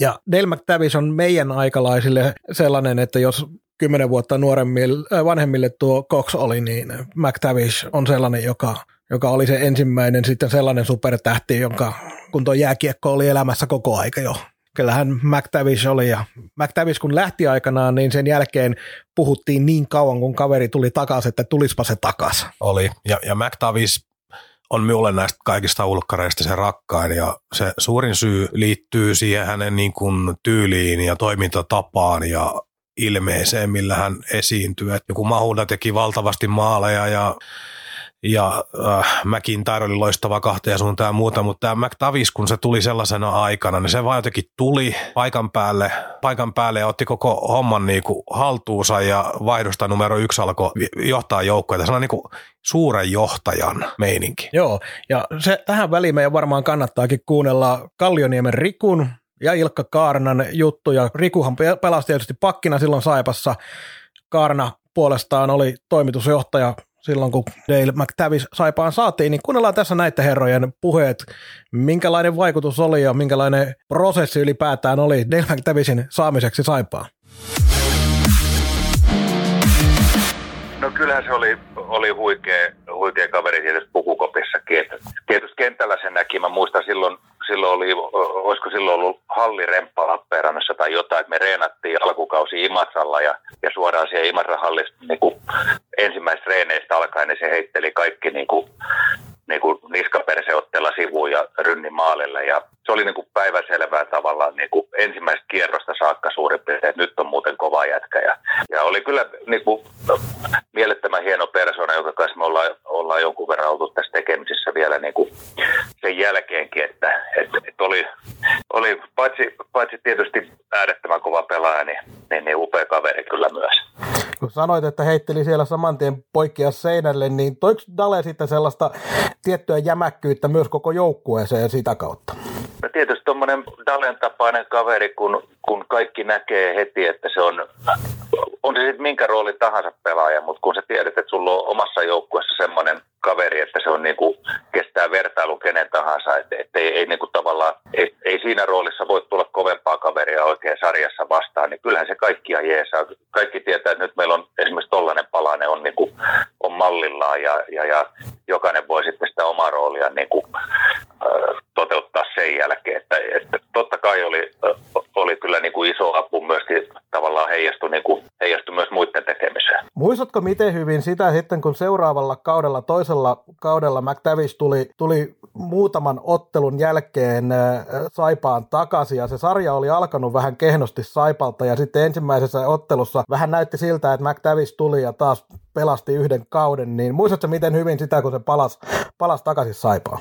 On tässä sen verran aikaa, kulunut, ettei tässä nyt vähän menee kaudet ja, ja tota no, niin pelit ja systeemit saattaa jo muistoissa suloisesti sekoittua, mutta, mutta kyllä mä sen muistan, muistan tavallaan jossain määrin, että se oli tosi nuhainen meillä se kauden alku ja, ja ehkä se osoittaa, osoittaa taas sitä, että kuinka herkkä homma toi on, että se, se ei, niin kuin, ei tietenkään yksi kaveri voi muuttaa niin kuin tappioputkeen tavallaan. Niin kuin, tavallaan se ei ole niin kuin yhdestä pelaajasta kiinni, mutta se osoittaa sen, että miten, niin kuin, miten pienestä se voi sillä tavalla olla kiinni. Et joskus kun se lähtee menee väärään suuntaan tai se lähtee menee hyvään suuntaan, niin semmoinen tavallaan aika, aika pieni töytäsy jostain ulkopuolelta niin, niin voi niin kuin aiheuttaa tavallaan aika isoja, isoja muutoksia siinä. Ja ja silloin se oli varmaan, varmaan kyllä tota noin, niin, tosi tärkeä siihen hetkeen, että saatiin, saatiin tollainen pelaaja siihen mukaan. Oli kuitenkin hyvä kausi ollut taloudellisesti ja päästiin liikaa sisään, niin lähdettiin hakemaan sitten tietysti taas ulkomailta pelaajia ja, ja tota, siihen osui silloin Dale McTavish, joka tietysti täytyy tässä sanoa saman tien, että on minun aikanani ja ehkä suhteutettuna seuran liikevaihtoon, niin myöskin sä on kallein pelaaja, että eihän nyt ihan ilmaisiksi tullut silloin. Kyllä, mutta täytti kyllä paikkansa sitten aika täydellisesti. No joo, joo silloin tietysti äh, päätettiin myös, että otetaan riskiä ja, ja sitähän se tietysti oli varsinkin pohjois-amerikkalaisten pelaajien kohdalla, mutta onnistui hyvin ja, ja tota, siitä vielä 10-15 vuotta eteenpäinkin Lukko oli katkera, kun Saipa onnistui. Lukko oli kovasti McTavisin perässä samaan aikaan. Ja lopullista syytä, miksi valinta tapahtui Saipaan, niin en tiedä. Itse prosessi siitä, kun tarjous tehtiin, niin taisi kestää jopa kuukauden ennen kuin lopullinen vastaus tuli sieltä. Ja taisi olla Helsingin MM-kisojen aikaa, kun tuli puhelu siitä hänen agentiltaan. Ja, ja siihen aikaan asiaa ei voinut julkaista eikä kertoa, kun kesti useita päiviä varmistaa se, saada fakseilla nimet alle ja kaikki muut tämmöiset.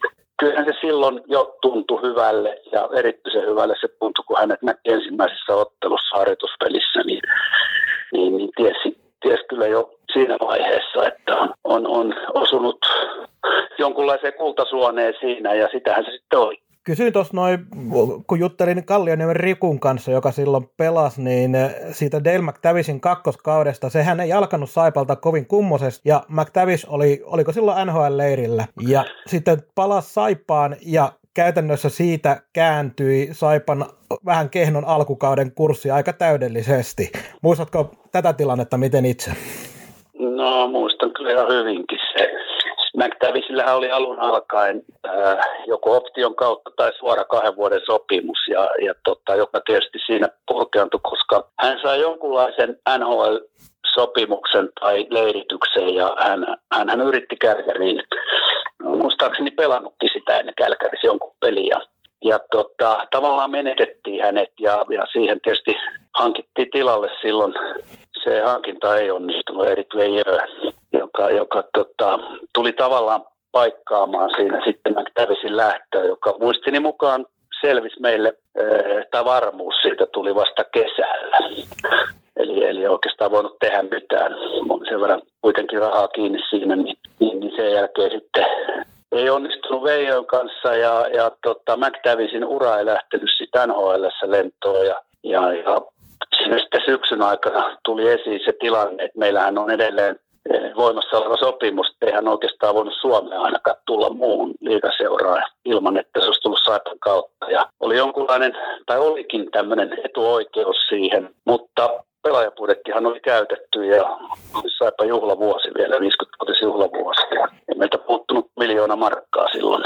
Kyllä se vähän mietitytti silloin hetken aikaa, että tiedossa oli kuinka hyvä pelaaja on kyseessä, mutta toisaalta jos ei siihen ole rahaa, niin, niin, niin rohkea ratkaisu sekin oli ottaa sitten ja kausi on nyt loistava loppujen lopuksi. Tosin päätyi kyllä sitten muistaakseni miljoonan markan tappioon kaikkiaan se kausi, mutta kyllä, kyllä. se se on urheilussa voi käydä näin, mutta joka tapauksessa loistava kausi. Hän pelasi, pelasi erinomaisen kauden. Samoin itse asiassa saipa joukkue sinä vuonna, niin oli poikkeuksellisen hyvä. Ja jos nyt sen aikuisia tällaisia metodeja, kuinka sitä pelaajahankintaa tehtiin, niin ehkä ratkaisevin, kun se ei siihen aikaan ollut juurikaan netistä ei muuta saanut kuin tilastot, jotka ei edes aina pitänyt paikkaansa. Niin aika vaikea oli saada mitään tietoa pelaajasta, saatikka jotain ää, filmiä tai videon pätkää. Ei ollenkaan, niin Sami Heleniukselle puhelinsoitto silloin McTavisin tapauksessa. Jostain kaivoin, että Sami Helenius oli pelannut samassa jo AHL-joukkueessa St. Johnissa. Ja sitten semmoinen suomalaisen pelaajan mielipide niin pohjois-amerikkalaisesta pelaajasta, niin se oli aika ratkaiseva siinä. Ja se oli se tapa siihen aikaan soitella ympäriinsä ja kysyä ja se oma verkosto sitten, mikä oli kullakin, niin auttoi sitten siinä tapauksessa, että saa jotain tietoa ja jos vaan jakso soitella, niin saa aina enemmän tietoa. Kaukaan pääty. Suoraa puhetta Saivasta. Näin siinä kahden aikalaisen tarinaa Del McTavishista ja äärimmäisen mielenkiintoisia asioita. Mä otan sen verran heti tähän alkuun kiinni tuohon siihen toiseen kauteen. Se tosiaan alkoi Saipalta kuuden ottelun tappio putkella. Sitten kun Del McTavish palasi, Saipa voitti HPK heti samantien kotiottelussa. Yksi tappio seuraavassa pelissä IFKlle ja sen jälkeen kuuden ottelun voittoputki. Joten vaikka nyt yksi pelaaja nyt ei välttämättä käännä suuntaa, mutta Dale McTavish silloin käänsi sen suunnan. Mutta hurja pelaaja saipa historiaan. Joo, mu- muistan sen paluottelun, eikö se ollut vielä joku Hockey Night-peli peli suurin piirtein, niin tota, tosin paikan päällä katsottuna sitten VHSltä jälkikäteen, niin kun siihen aika, aika usein tuli pelejä katseltua, niin vielä jälkikäteenkin, niin se, se hänen läsnäolonsa, kun hän tuli paikalle aivan hirveässä kurimuksessa olevaan joukkueeseen, hallissa ei ollut kauheasti väkeä, oli vähän apaattinen tunnelma, mutta se jotenkin vaan tuli ja otti tuosta niinku sakin reppuselkään sanoi, että eikö hätää perseily lopu. Siis sellainen niinku fiilis, kun näkee, että Joo, tahto on niin hirveä. siihen peliin. Pakko sanoa, että muistikuva ei välttämättä ole oikea, mutta muistaisin kahden maalin illan Dalelle siihen. Joo, sa- saattoi olla, saattoi olla. Vähän itse samanlainen muistikuva, mutta jotenkin se, kun kaikkien, kaikkien niin lysähtäneet hartiat nousee niin kuin hiljalleen ylös, kun Dale astuu kentälle, se habitus ja se, tietysti hän on jäätävä maalintekijä ja kaikkea, mutta jotenkin se, mitä hän edusti myös, oli sen aikaista niin sellaista kuvaa kanadalaisesta parhaimmillaan, kun se otti kiekko ja sitten päätti, että se menee maalille tai kiekottomana maalille, niin, niin sehän meni. Tuossa oli nyt pätkää, pätkää Saipa YouTube-kanavalla tästä perinteisestä ää, Jokerit Saipa Game kolmosesta oli pätkää, niin se oli esimerkiksi se hämäläisen Teron maali, minkä se ampui, ampui Duffisi kypärän kautta, niin siellähän se Daleo painii paki kanssa ja mailaa tulee joka puolella, mutta, mutta ei se lähde mihinkään, se oli se, se, oli se hänen tontti, hän, hän omisti maalin edustana tavallaan. Se oli ihan mahdoton. Tuo oli, tuossa oli pari hyvää knoppitietoa itsellekin, mitä en aiemmin tiennyt. Esimerkiksi tämä, että Lukko oli jahdissa mukana, en tiennyt tätä. Ja sitten tämä Helenius-pointti Joo, oli mielenkiintoinen. tärkeä pointti, koska niin kuin Karna sanoi siinä, niin ei vaan yksinkertaisesti ollut mahdollisuuksia vielä tuolloinkaan niitä tietoa saada pelaajasta, jolle käynyt itse paikan päällä katsomassa, niin aika vähissä oli AHL-nauhat silloin. Mutta kertoo siitä, että kyllähän niin kuin pelaajan lähtötaso on kuitenkin tunnistettu aika hyvin, kun niin kuin Ili sanoi, että liikevaihto on suhteutettuna ehkä kalleen pelaaja tai kalleen pelaaja, mikä oli hänen aikana ja ehkä sen jälkeenkin pitkä aikaa, niin on siellä osattu siis jo hinnoitella hänen osaamisensa. Että ei sellainen niin kuin siihen aikaan se oli ryöstö varmasti siinä mielessä, kun ei tiedetty hirveästi, mitä siellä tapahtui, mutta joku siellä lähtöpäässä tiesi, Joo, mikä oli kuitenkin, on.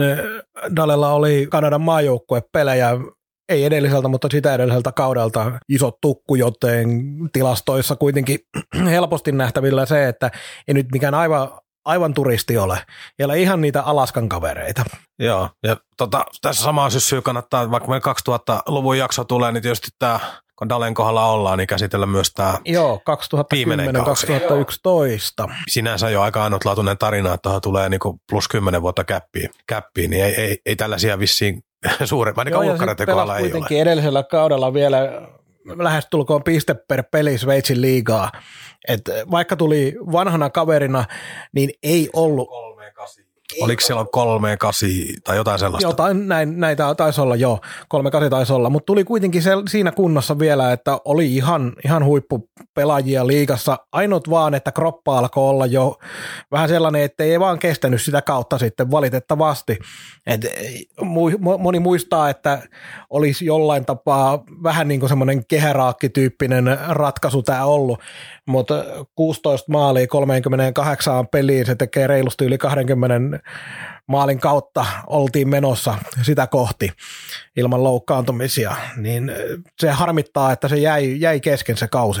Muistan tuosta kaudesta tietysti enemmän kuin siitä 90-luvusta, koska olin mukana, mukana kuviossa vähän eri tavalla jo, mutta muistanko sitä markkinointia, sitä eka peliä, tota, Messiaan paluuna ja tota, tota, istuin sitten sen paluupelin jälkeen, siitä oli joku viikko tai kaksi, niin istuin tuolla Helsingissä erässä ravintolassa urheilutoimittajien kanssa, kanssa niin siellä pari, parikin henkilöä sanoi minulle, että, että oli aika mauton toi teidän Messiaan paluu. Kysyin, että minkä takia.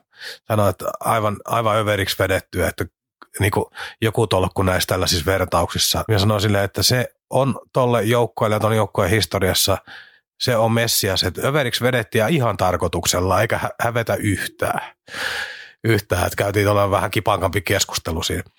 Ja se, sillä kaudella minä sain tutustua, tutustua Daleen, Daleen hyvin muutenkin. Minulla oli, minulla oli sellainen erikoinen rooli silloin, että Saipalla ja Etelä-Saimaalla oli yhteistyö sopimus, johon kuului se, että Dalen kommentit ää, joka pelin jälkeen ilmestyy Etelä-Saimaan verkkosivuille. Niin minä olin se henkilö, joka Dalea jahtasi niin koti- kuin vieraspelien jälkeen joka kerran ja tota, ammattimaisesti se niitä hoiti ja tota, niin kuin, niin kuin hyvin käyttäytyvä pohjois-amerikkalainen kiekkoammattilainen osaa, niin useimmitenhan siellä ei paljon kerrottu mitään, että oltiin hyviä, oltiin huonoja, pelattiin omaa peliä ei pelattu tyyppisiä juttuja. Mutta yhden, yhden kerran tota, Saipa hävisi kotona, en muista enää mikä peli oli, niin menin taas tutusti sinne pukukopin ulkopuolelle odottelemaan olin odotellut jo aika pitkään, että ei mitään tapahdu, niin tota, sitten joku osasi sanoa, että Dale on lähtenyt jo käveleen, käveleen ja minä oli totta kai aivan, aivan hermona, että, että perhana minun pitää tehdä tämä juttu.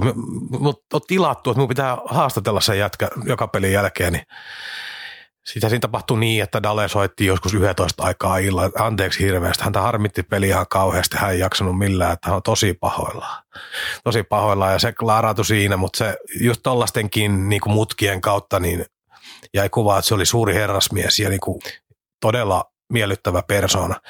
Ja se, just, se, just se, mitä se tosi hyvin sanoit tuossa, niin e, eihän hänen asenteesta eikä mistään jäänyt niin kuin mitään vajaaksi, mutta kun ne tolla pelityylillä, noilla pelivuosilla se mittari vaan niin kuin raksutti, kun kroppa alkaa laittaa hanttiin ja jalka ei enää ihan liiku samalla tavalla ja iskuja on tullut vähän joka puolelle ja operoitu, niin se oli vain inhimillistä. Että et Saipa olisi voinut varmaan samaa rahaa saada paljon paremmankin pelaajan. Tai vaikka kaksi kohtuullisen hyvää pelaajaa, mutta jotenkin minä taas dikkasin kiekkoromantikkona siinä, että toi toi tota kehä suljettiin. Ja sehän oli, eikö sulla se, viime se kausi? Siihen se kausi. Siihen Dalehan silloin sanoi jossain haastattelussa nimenomaan se, että, toi, että toivoo, että voi pelata uran loppuun. Saipassa toki hän oli jo 38-vuotias, että se on ihan oletet, niin kuin odotusarvoisestikin näin, mutta harmi vaan tosiaan, että se ura loppui niin nopeasti, mutta se paluuottelu silloin 2010 ja sanoit, että mm, siitä tuli jotenkin kritiikkiä siitä Messiaan palusta, mutta kun ajatellaan sitä peliä silloin ja minkälainen se Dalen tulo siihen peliin oli kahdella maalilla, voitaisiin tähän väliin vähän fiilistellä sitä peliä, niin saadaan muutkin mukaan tähän touhuun ja kannattaa myös käydä, jos ei ole jostain syystä tuttu, niin kannattaa käydä YouTubesta katsomassa. Tää, nämä pätkät sieltä kyllä löytyy. 5.28 jäähyn alkamisaika ja Saipa pääsee ylivoimalle ja saa heti kuvion kuntoon. Sitä pyörittää Tyler Reidenbach. Reidenbach jättu kulmalle ja Nättävis pääsee kokeilemaan hyvästä paikasta. Forström pääsee viime hetkellä hieman hätiin Sondel viivalla. Hänen pakkiparinaan pelaa Savilahti. Reidenbach yrittää uutta ohjattavaa Nättävisille, joka menee nyt neliön keskelle. Tero Koskeranta välinerystä Nättävis Nättävis onnistuu alle kuuden minuutin pelin jälkeen. Katsojat pomppivat ylös täällä kisapuistossa. Nättävis viimeistelee ja Reidenbachin tarjoilu tor- to- toimii kyllä loistavasti maamiehelle. Ja tätä varten Nättävis on joukkueeseen hankittu jatkuvaa sekasortoa tuossa pelikanssin maali edessä, kun McTavish on siellä ja en mä tiedä, yleisö seisoo täällä, vanhaa miestä melkein itkettää. Syöttöpiste Tyler Reidenbachille, se on hänelle neljäs tehopiste tällä kaudella. Saipa johtaa yhden ylivoiman jälkeen 1-0. Toista syöttäjää Saipa jatkaa samalla miehistöllä. McTavish ja jälleen suoraviivaisesti maalia kohti. Redenbach. Nyt menee aika pieneen tilaan. McTavish. Neljä sekuntia Uotila jäähyä jäljellä, kun McTavish tasoittaa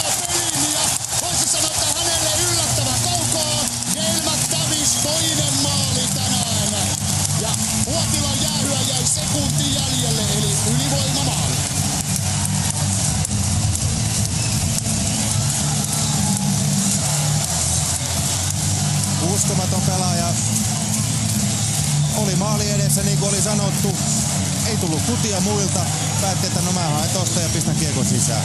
Kuten yleisön pauhusta varmasti kuulette, niin arvaatte kuka on ampumassa Saipalta. Kahden maalin mies, ensimmäistä ottelua pelaava Dale McTavish ja ampuu kautta kiekon maaliin.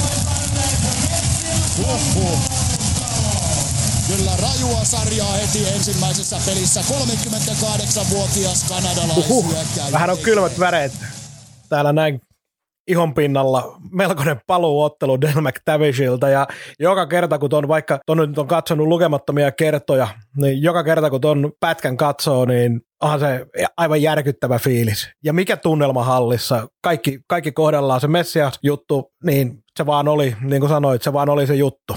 Joo, ja jotenkin niin tuossa itselläkin oikein kylmät väreet. Menee, kun miettii, tuollainen syksyinen runkosarja peli, pelin kanssa vastaan, mikä tunnelma tuolla hallissa ja jengi aivan pähkinöidä, niin kertoo, mikä sen kaverin merkitys oli. Siellä on paljon ihmisiä, jotka siinä kymmenes vuodessa on niin kuin, ollut silloin niin nuoria, kun se joka kerran pelasi, mitkä ei merkannut, mutta suurin osa tuosta tietää siitä ihan riittävästi. Ja sitten ne hyppää siihen fiilikseen mukaan ja kaveri vielä kiittää, kiittää parilla maalilla plus rankkarimaalilla, niin mietin ihan, ihan älytön Joo, Del McTavishista voitaisiin puhua vaikka loputtomiin, mutta otetaan samalta kaudelta mukaan myös se, että ihan aina nämä ulkomaalaishaut ei onnistu. Javier Majic, kovin harvo varmaan muistaa tällaisen nimen, nimittäin kävi neljä peliä pyörähtämässä Saipassa eikä osannut oikein mitään.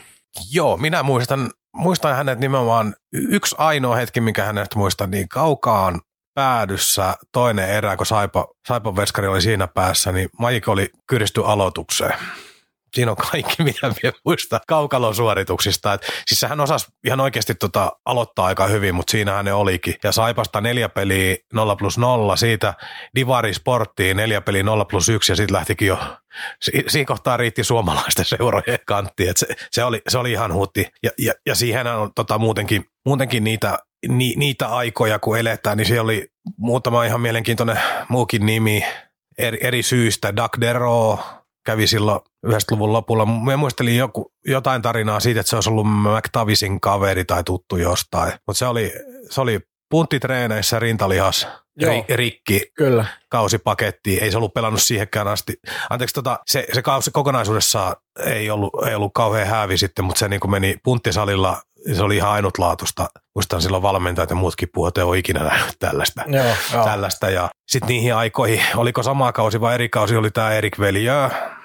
Joo, Erik Veijö oli tuossa, Ilkkakin kertoi siitä, että Erik Veijö oli kaveri, joka otettiin Dale McTavicin tilalle. Ja tuli ihan kovilla tehoilla, koska oli AHL iskenyt, iskenyt hyviä pisteitä, mutta ei kyllä Saipassa ne tehot jäi sitten yhteen maaliin kahteen syöttöön yhdeksässä matsissa ja paluu lippu takaisin. Joo, ja hän oli muistaakseni Coloradon organisaatiosta. Tuli, oli aika pienkokoinen kaveri, ihan näppärä, mutta hänen puolustuksekseen täytyy sanoa, että nyt saa sitten joku korjata ja monottaa minulta niin paljon kuin sielu sietää, mutta mie, minulla on sellainen vahva muistikuva, että hänellä oli silloin jotain perhetragediaa, oliko lapsen terveyteen liittyvää tai jotain Kyllä, tällaista, eli kyllä. Niin kuin tietty inhimillisyys siihen, että todennäköiset ajatukset Lappeenrannassa kaukaa kotoa, niin oli aivan jossain muualla. Joo, nimenomaan jääkiekon ulkopuolisia, ulkopuolisia suruasioita, jotka eivät niin kuin sitten tietenkään siinä ei. Ja se oli muistaakseni siltä kyseiseltä kesältä, että ennen kuin tänne tuli, mutta joka tapauksessa nimenomaan semmoinen, että Erik Veijö ei suoraan vaan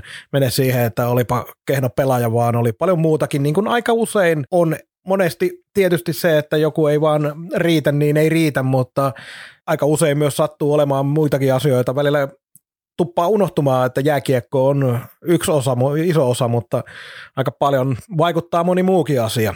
Ja en, ennen kuin mennään yhteen, tota, yhteen tota legendaariseen puolustajaan samaa aikakautta, niin otan, otan sivuosumana sivuosan mukaan Aleksander Matsievski, mikä kiinnosti sen takia kovasti, kun muistan, oliko pelasko se kymppipaidalla vai millään Pelas, se. kymppinumerolla pelasi. Joo, niin tota, se oli en, ensimmäinen Latvian soturi, mikä meillä tuossa pyörähti ja siihen aikaan Latvia oli sellainen MM-kisojen valopilkku, ne pelasi, tota, niillä, oli, niillä oli se runko, runko niin kuin aika muuttumaton monta vuotta ja Matsievski tuli, Saipaan taisi tulla Hermeksestä, Hermeksestä oli nuori silloin, pirun taitava ja näppärää kaikkea. Mutta Teki sellainen, kovat tehot silloin Hermeksessä. Joo, mutta siis jotenkin niin, niin peruslatvialainen, sit, kun sitten pitäisi alkaa kamppailee, taistelee, uhrautuu, blokkailee, taklaamaan, ihan mitä vaan, niin ne ei niinku maistu yhtään. Että on vähän sellainen niinku ulkojää neppailijoita, niin kuin suuri osa latvialaisista melkein on, mitä liikas on pyörinyt. pyörinyt että tota, mutta me muista,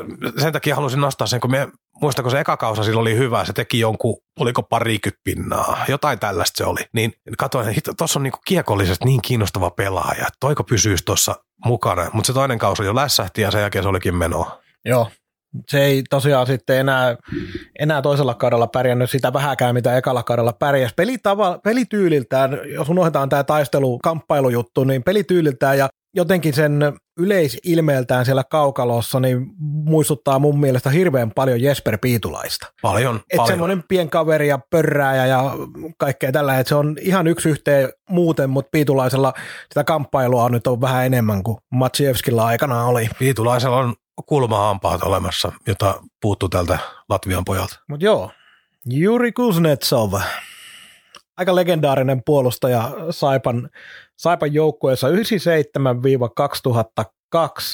241 peliä, 108 pistettä tuli IFKsta aikanaan. Ja hänestäkin meillä on pätkää, tuossa noin Ilkka Karna muistelee. Siinä taisi olla niin, että juuri sopimus päättyi.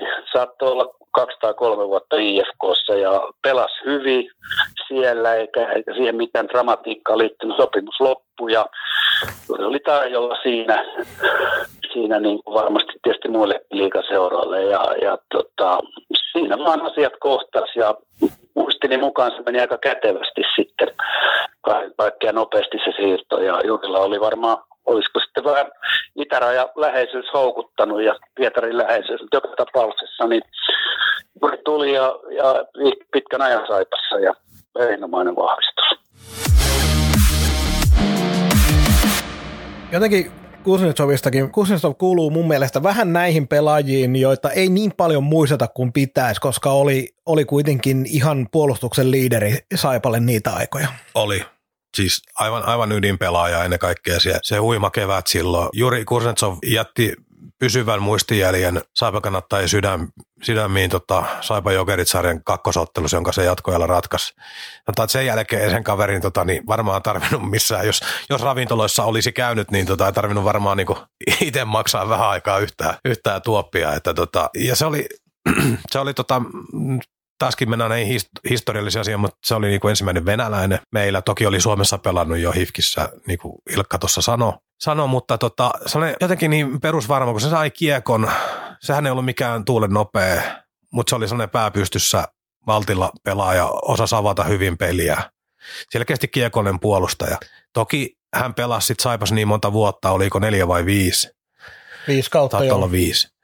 Niin, niin tota, kyllähän se loppua kohti se taso sitten alkoi tippua, tippua ja ei siinä, mutta ennen, ennen kaikkea ne ensimmäiset pari-kolme vuotta siinä, niin olihan hän aivan, aivan avainpuolustaja. Tavallaan kun joukkoita rakennetaan, että sulla on ykkösmaalivahti, ykkössentteri, ykköspakki, niin Kuznetsov istutettiin se ykköspakitontille suoraan. Helpotti aika paljon. Ja just toi, mitä tuossa Ili, Ili veikkaili, niin sama on aikalaisilta kuullut, että tämä siirtyminen Lappeenrantaan oli, oli sellainen keissi. Siis Juri hänen juttujen mukaan, ja Ilkkakin on tämän mielestäni sanonut jossain muussa yhteydessä, niin Jurihan ei ollut edes hirveän kallis. Että se ei ottanut markkinahintaa. Että ilmeisesti tämä Venäjän läheisyys ja ehkä Lappeenrannan piirit sitä kautta, niin ehkä tämä oli vaan niin hänelle kotosampi paikka ja hän ei ollut, ainakaan mie, ainakin mie muistelisin, että hän ei ollut mikään Joo, kielimies. Täm, tämmöinen fiilis mullakin on siitä ja, ja on myös sitten peliuransa jälkeenkin mun muistin mukaan ollut Saipan junnutoiminnassa mukana valmentamassa.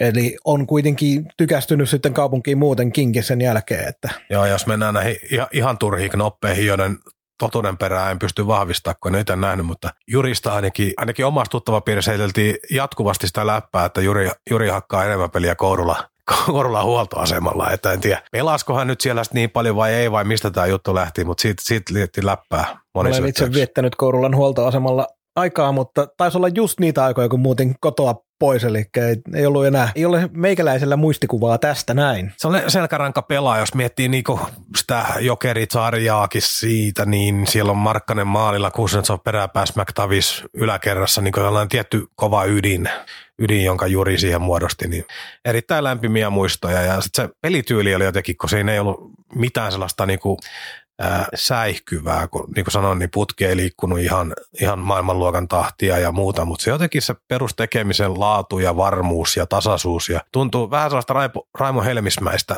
meininkiä, että ei niinku ollut varsinaisesti hirveä kiire Dieselveturi, johon pystyy luottaa kyllä ihan täydellisesti.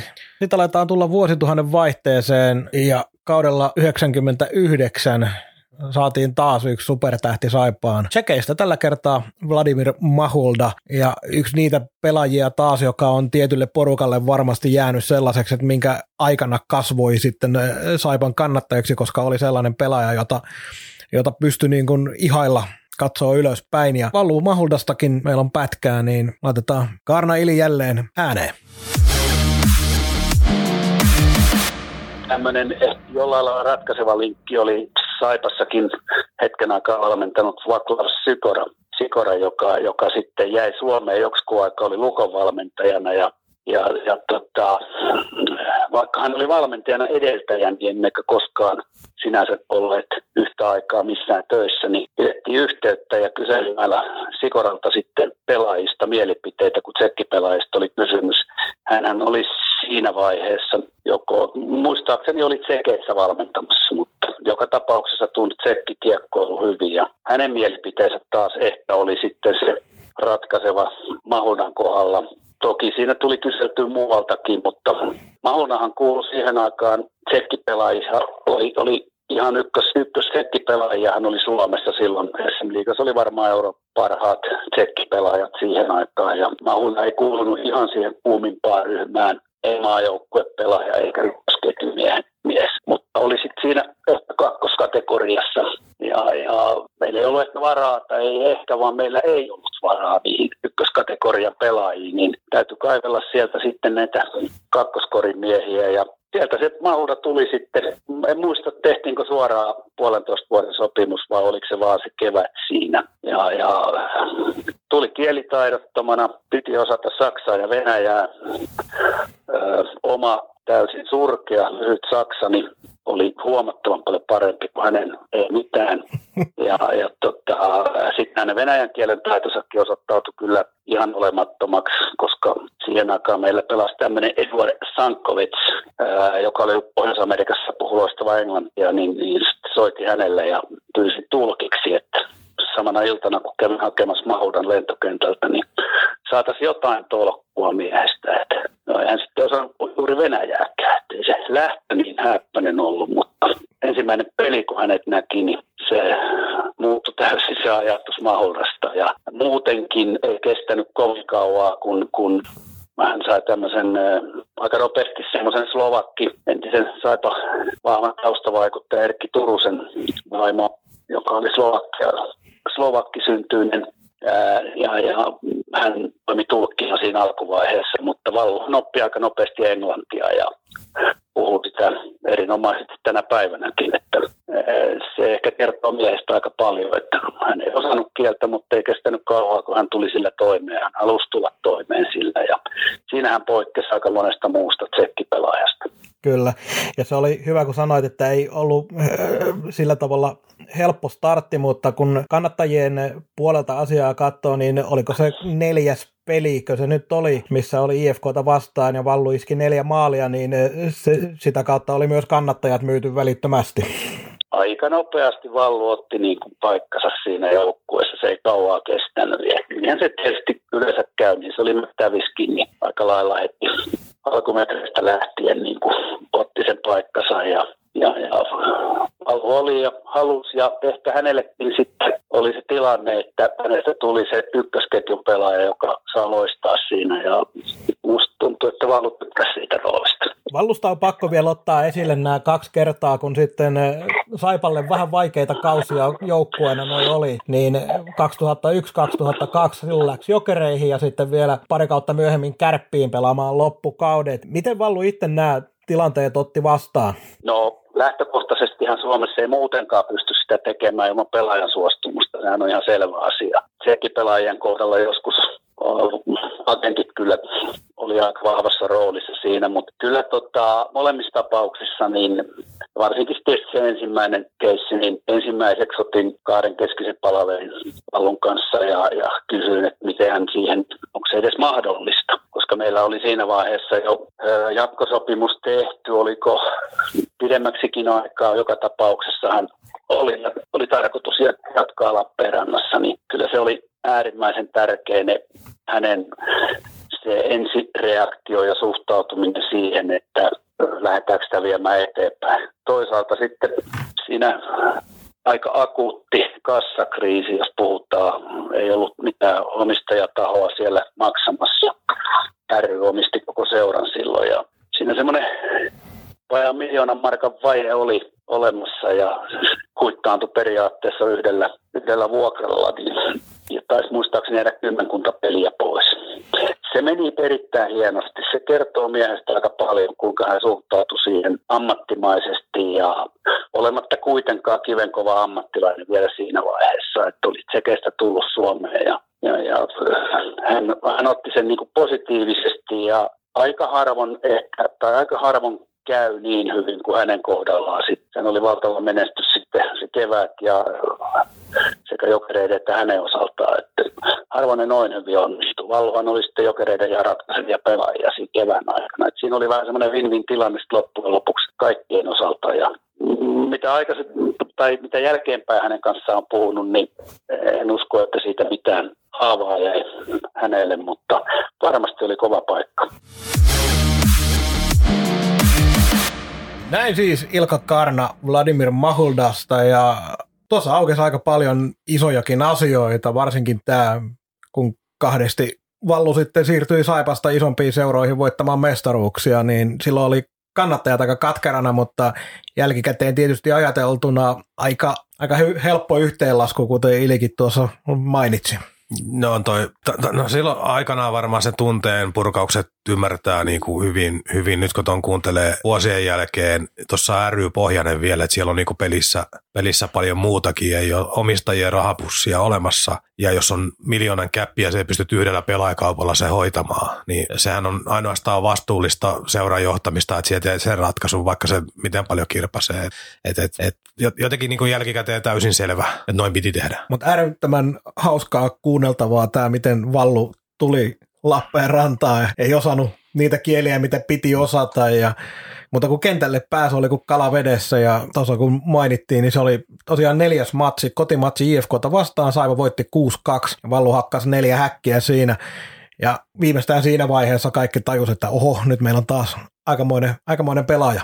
Joo, ja se oli, se oli iso yllätys monelle. Siis sehän oli myös aikaa, kun tsekkejä täällä oli, varsinkin niin HPK, HPK siellä pyöri, en muista tarkalleen oliko nämä just silloin, mutta HPKkin keräsi kaikkia simitsekkiä, vuitekkejä ja tällaisia. Niin kuin, Thomas Vlasak. Joo, pyöri liikassa niin kuin maajoukkuetason ukkoja, niin Mahunda oli taas sitten sen maajoukkuetason siitä porras alaspäin. Eli me saatiin vähän niin kuin B-korista kaveri. Ja minä muistan myös tuon Hifkipelin paikan päällä nähneenä hirveän hyvin, niin mie, mie en Mie en pysty palaamaan niihin muistoihin, että mitä oli se ensimmäistä pari peliä, oliko mitään fiiliksiä, mutta se neljä maali hifkin verkko oli sellainen, että mit, mitä ihmettä täällä tapahtuu, kuka tämä jätkä on.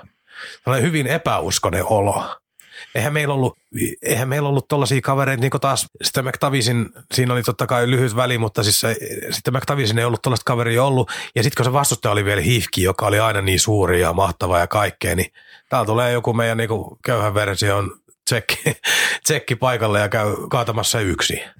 Joo, se tapa, miten Valu otti usein kiekon jostain sieltä omalta puolustusalueelta ja sen jälkeen se vaan meni hyökkäysalueelle sen kiekon kanssa, eikä sitä saatu kiinni. Myöhemmillä kausillahan se alkoi tietysti johti, johti siihen niin kuin aika usein tämmöisissä tämän tyyppisten pelaajan kohdalla, että sitä mailaahan tuli aivan järkyttävästi käsille sitten. Kun ei kukaan saanut kiinni, niin sitä hakattiin mailalla. Joo, ja nyt, nyt kun on tota Telia lähettänyt näitä vanhoja klassikkopelejä, pelejä muutenkin ja on päässyt tuonne 90-luvun loppuun 2000-luvun alun fiiliksiin niiden pudotuspelienkin, ennen kaikkea pudotuspelien osalta, niin siis se roikkuminen, hakkaaminen, sitominen, kaikki tämä, niin miettii, että mikä tämän päivän, niin kun, miten, miten tänä päivänä otetaan koukut pois ja ää, kiekottoman estämiset pois ja tällaiset, niin sehän olisi tämän päivän pelissä aivan tappava uhka. 210 peliä Saipassa, 103 maalia, 197 pistettä. Ja nimenomaan tuo maalimäärä on tässä näin mun mielestä äärimmäisen huomionarvoinen seikka, koska syöttöpisteitähän kun pari annetaan, niin niitä ehkä helpommin sitten hyvät pelaajat nappailee, mutta toi yli 100 maalia puolet peleistä maali, maalinteossa, niin kyllähän se on todella kova tilasto. On, on. Jos tuollaisen 0,5 keskiarvolla suurin piirtein, se olisi nyky, nykymäärilläkin se on niin 30 kaappia, kaappia per kausi ja kuinka monta niitä on per vuosi, voi jokainen katsoa. Niin. Et, et ihan, ihan huima, huima äijä ja myös tuntuu, että Mahudan kohdalla niin kuin Saipalkin oli suurimmat haasteet oli se, että löytyisi riittävän hyviä kenttäkavereita. Et yhden ihan hyvän tasapainottavan tandemihan ne muodosti Tirkkosen Joo.